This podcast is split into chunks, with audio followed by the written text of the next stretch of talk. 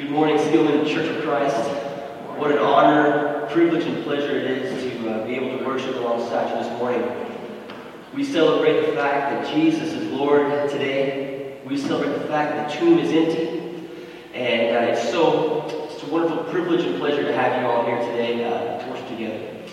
We are actually on a uh, week two of a four-week series on Jesus. Looking at Jesus, and I think this is so critical because we are Christians.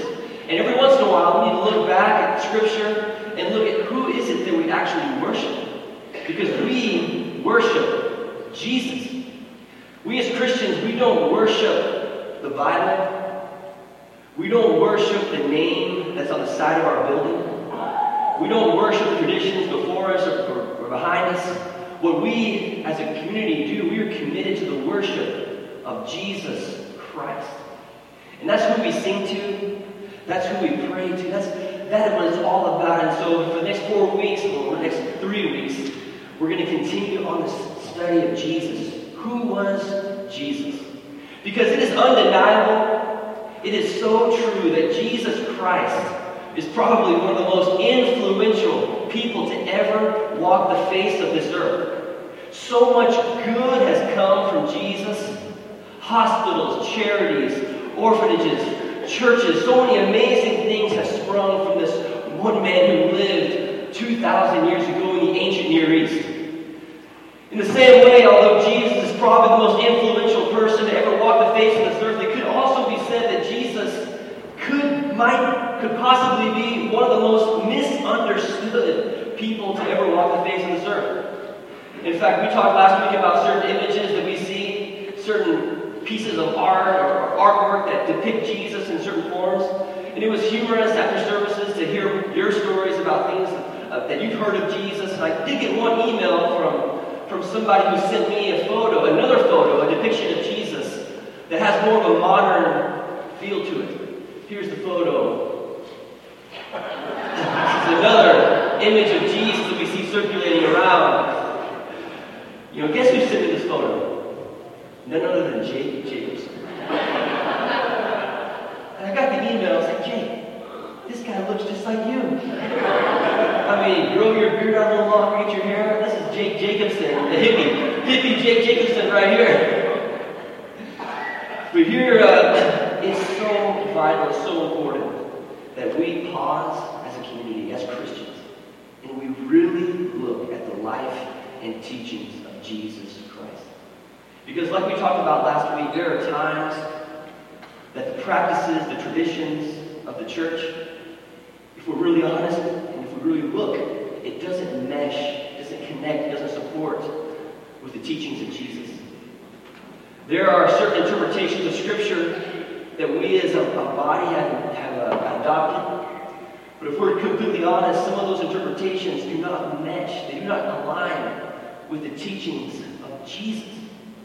So it is so important that we pause and we study. We look at his life and his teachings. And we begin here in that realization of who Jesus is and the inspiration of who he was inspires us today on what we do and who we are and how we treat people. Last week we talked about Jesus as the rabbi, discipleship, how we are his followers and we are called to emulate him in every single way that we can in our life. And today there's another phrase that's used often in the New Testament with the writers and also the early church that I'd like to explore. If you have your Bibles today, please turn to Second Corinthians. The second letter of Corinthians, right after the first letter, and right before the third. I said I, said that joke before, it's kind of funny. The third. There is no third Corinthians. The Second Corinthians, chapter 4. We'll start reading in verse 1. And at this time, the Apostle Paul is writing to the church in Corinth. This is his second letter, and he is right now expounding upon what it means for there to be a new covenant. What this new covenant means in the life of every, in the day-to-day life of everyone who's there. Verse 1, it says, So therefore, since through God's mercy we have this ministry, we do not lose heart. Rather, we have renounced secret and shameful ways we do not use deception. nor do we distort the word of God. On the contrary, by setting forth the truth plainly, we commend ourselves to everyone's conscience in the sight of God. And even if our gospel is veiled, it is veiled to those who are perishing. The God of this age has blinded the minds of unbelievers, so that they cannot see the light of the gospel that displays the glory of Christ, who is the image of God. For what we preach is not ourselves, but Jesus Christ as Lord. And ourselves as your servants for Jesus' sake. For God, who said, Let light shine out of darkness, made his light shine in our hearts to give us the light of the knowledge of God's glory displayed in the face of Christ. We can repeat again verse 5 in this passage. For what we preach what we preach, what the person to the left or the right, what we preach together is not ourselves, but we preach Jesus Christ as Lord. Jesus Christ as Lord. You see, the early Christians, the New Testament writers, they time and time again refer to Jesus as Lord. In the Greek, this word is kurios, which means Lord, which means Master, which means God. And in the New Testament, this particular word addressed to Jesus is used over 700 times. 700 times in the New Testament to address, to talk about this man, Jesus, and God. In fact, there became in the new, in, in the first century, in the early church, an expression, a creed was developed based on this term of Jesus. The creed was, in Greek, two words, in English, it's three. Jesus is Lord.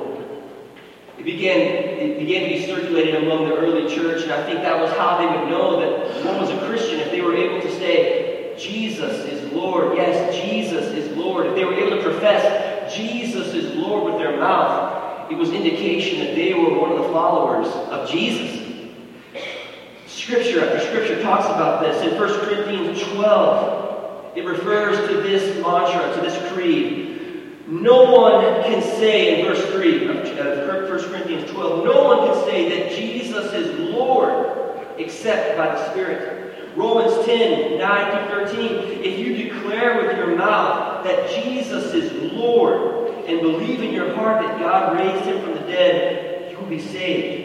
Philippians 2 10 and 11. That at the name of Jesus, every knee should bow in heaven and on earth and under the earth, and every tongue acknowledge that Jesus Christ is Lord to the glory of God the Father. Like I said, many believe that this was one of the first creeds in the first century, the first statements that the church could rally around that Jesus is Lord. It's really think about it.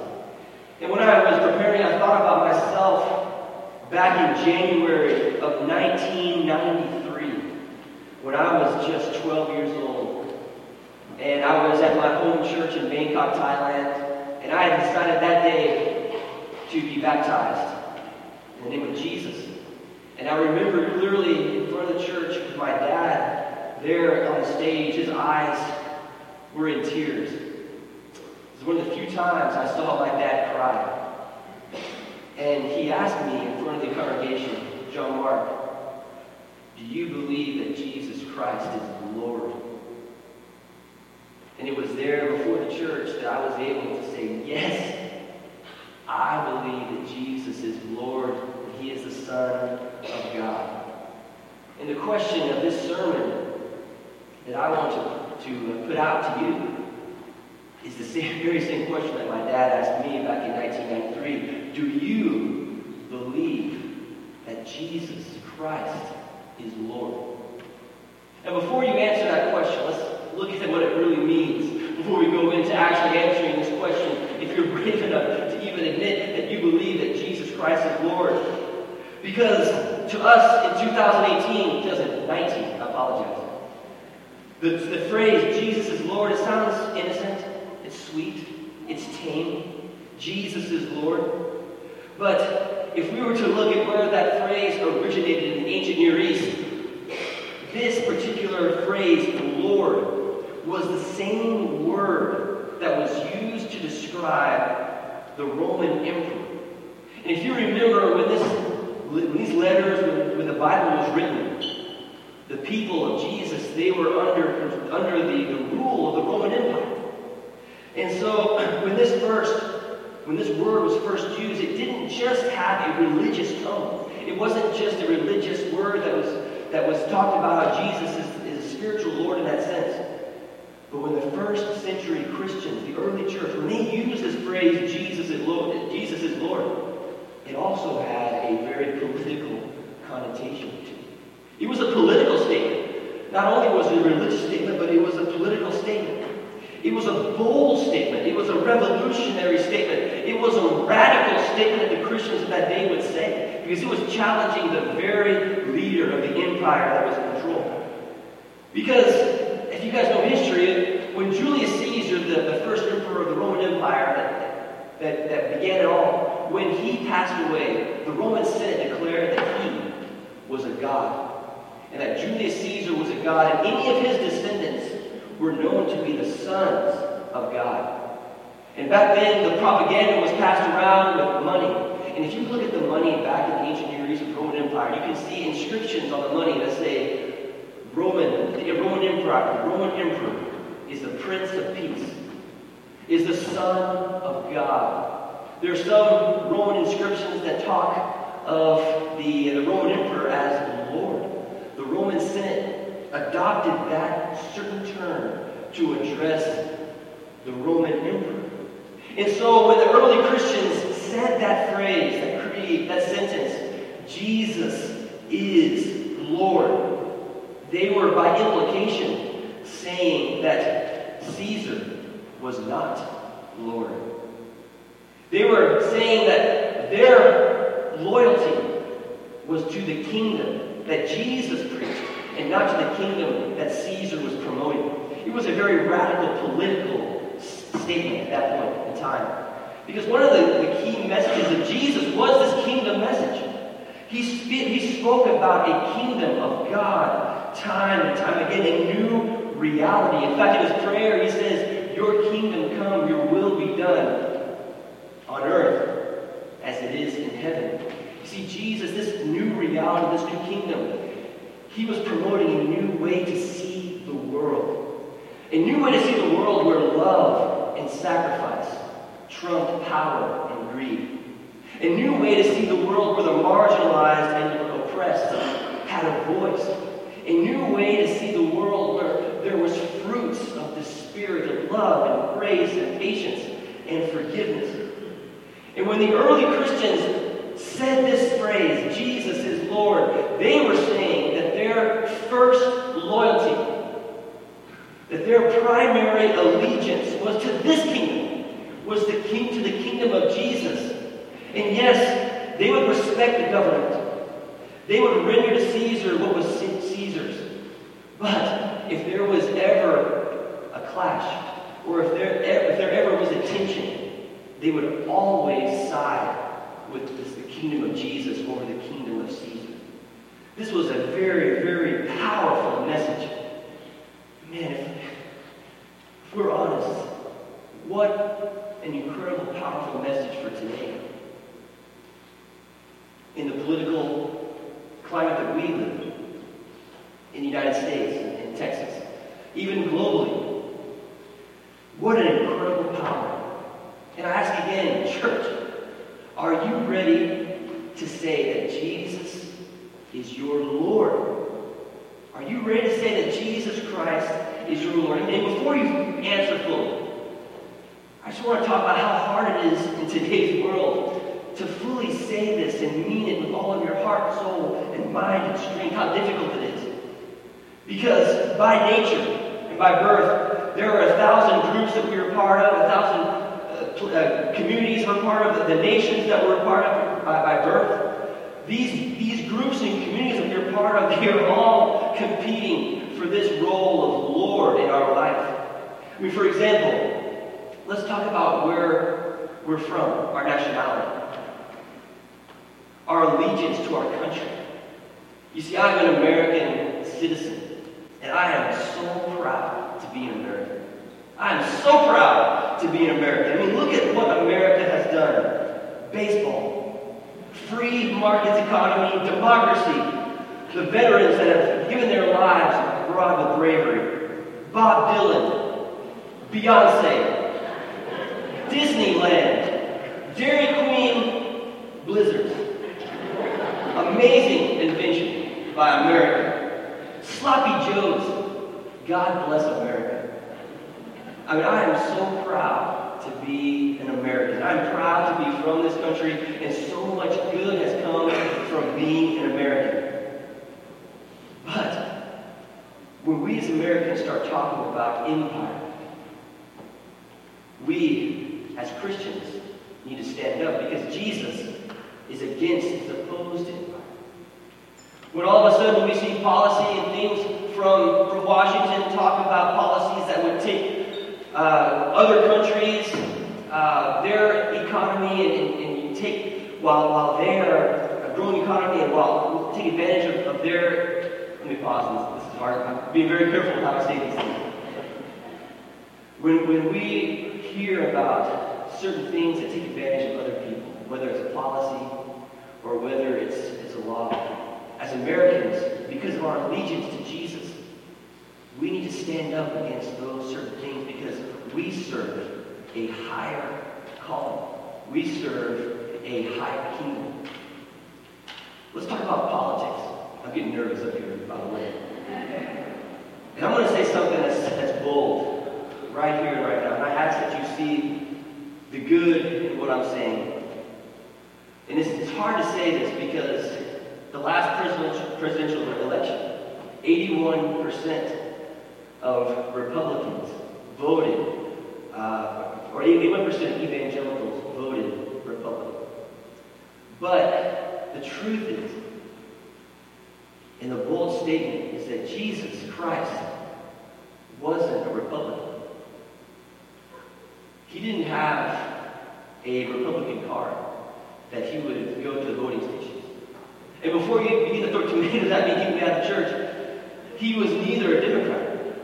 He was a libertarian. Jesus wasn't about this conversation. Jesus was a first century Jewish rabbi living as a poor Jew under the dominance of the Roman Empire. And Jesus articulated a whole new kingdom, a whole new set of principles.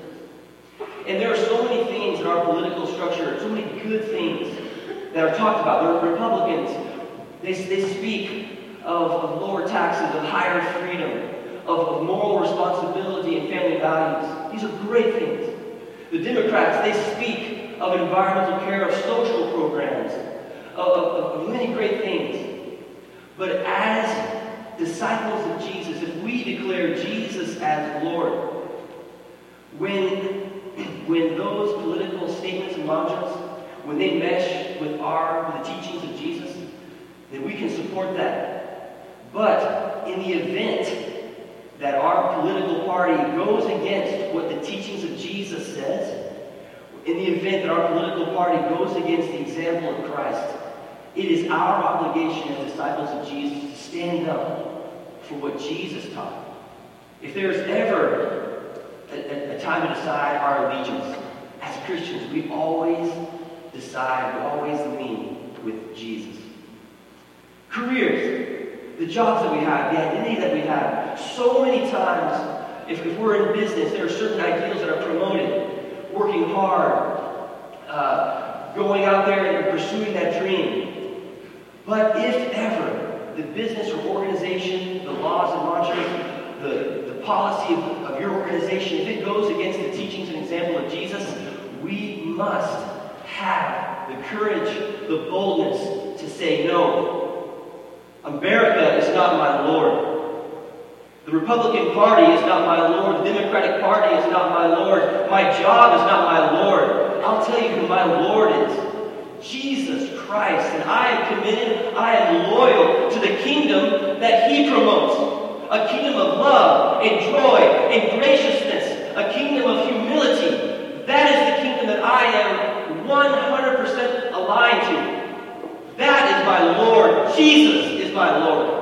That is who we are. We are Christians. And our first alliance is with Jesus. It's an amazing, amazing statement. It's powerful, it's bold, but we have the freedom to do it. It's hard to know how to, to put this in 2019 language. Jesus is Lord. I mean, we want to say Jesus is our president. That doesn't, it doesn't hold water. It's not powerful enough. Jesus is our emperor. It, it doesn't, because we don't have emperors in, in America. And I did have the privilege of growing up in a kingdom. I grew up in Thailand. We had a king in Thailand. And it was, uh, it's, it's, a constitutional monarchy, so it's a lot like England, to where the, the royal family has no real political power. Uh, there's a prime minister, there's a congress, but Thailand was unique because the Thai king was so loved and so respected. This king was the most powerful person in the entire country. In fact, there is teachings in Thailand that considered him sort of a demigod, a part, part divine himself. And when I was, let's see, 11 years old, I was there in Thailand, and there was this military coup that took place, where the government was corrupt, so the military came in and they took over the government. And after a few weeks, they were in charge. They began to start. They began to start changing laws that were unjust, that were not right. And so there was a People's Party that began to riot against the military for staging the coup. And it's known in Thailand as Bloody May because the conflict got so intense and so deep that there were lives that were lost. At one point, the military opened fire on the protesters. It's uh, one of my math teachers was walking behind and got struck by a bullet and died. Uh, it was it impacted the country in a great way. It got so intense and it got so big, and these two sides were not willing to negotiate. They were not willing to, to look at the other's point of view. It was a, a complete deadlock, a complete deadlock in, in Thailand. And the people were suffering. And I'll never forget, in May of 1992, the king of Thailand found out about the struggle and how, how deep they got. And he called them both to the palace. And this is a video of what happened.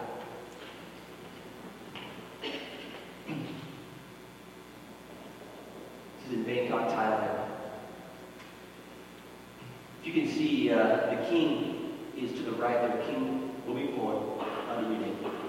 And the man that was crawling in to the room is Suchinda Kraprayoon. He is the general who staged the coup. The man to the left in the blue shirt who's bowing closest to the camera, his name is Chamlong Srimuang. He was the leader of the People's Party, and this one uh, closest to the king was the army general. And what struck me that day was that these two men, they were leaders of their parties. They were leaders of their organizations. And they were so bold and so uh, strong in their convictions that it put the country at a deadlock. And what struck me was that these, these two proud men, when they were in the presence of the king, they bowed to their knees. They came in crawling, and they sat at the king's feet. And the king spoke to them and said this, The nation belongs to everyone, not to one or two specific people.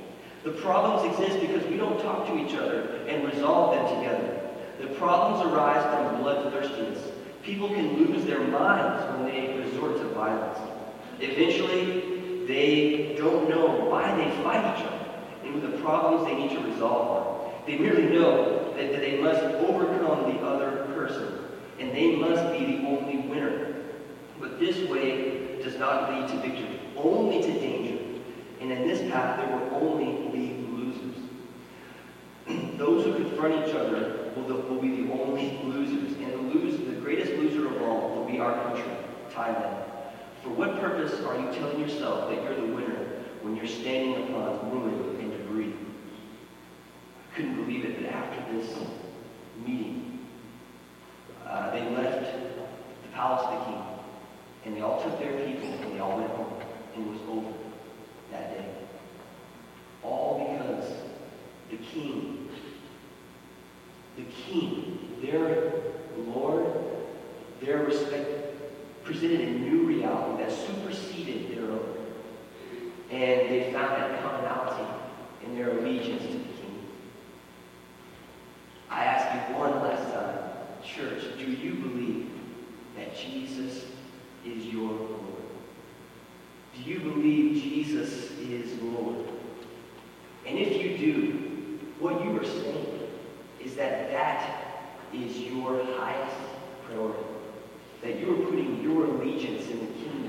God, the teachings of Jesus, above any other organizations, any other leaders, any other persons. That Jesus is where you have your ultimate loyalty.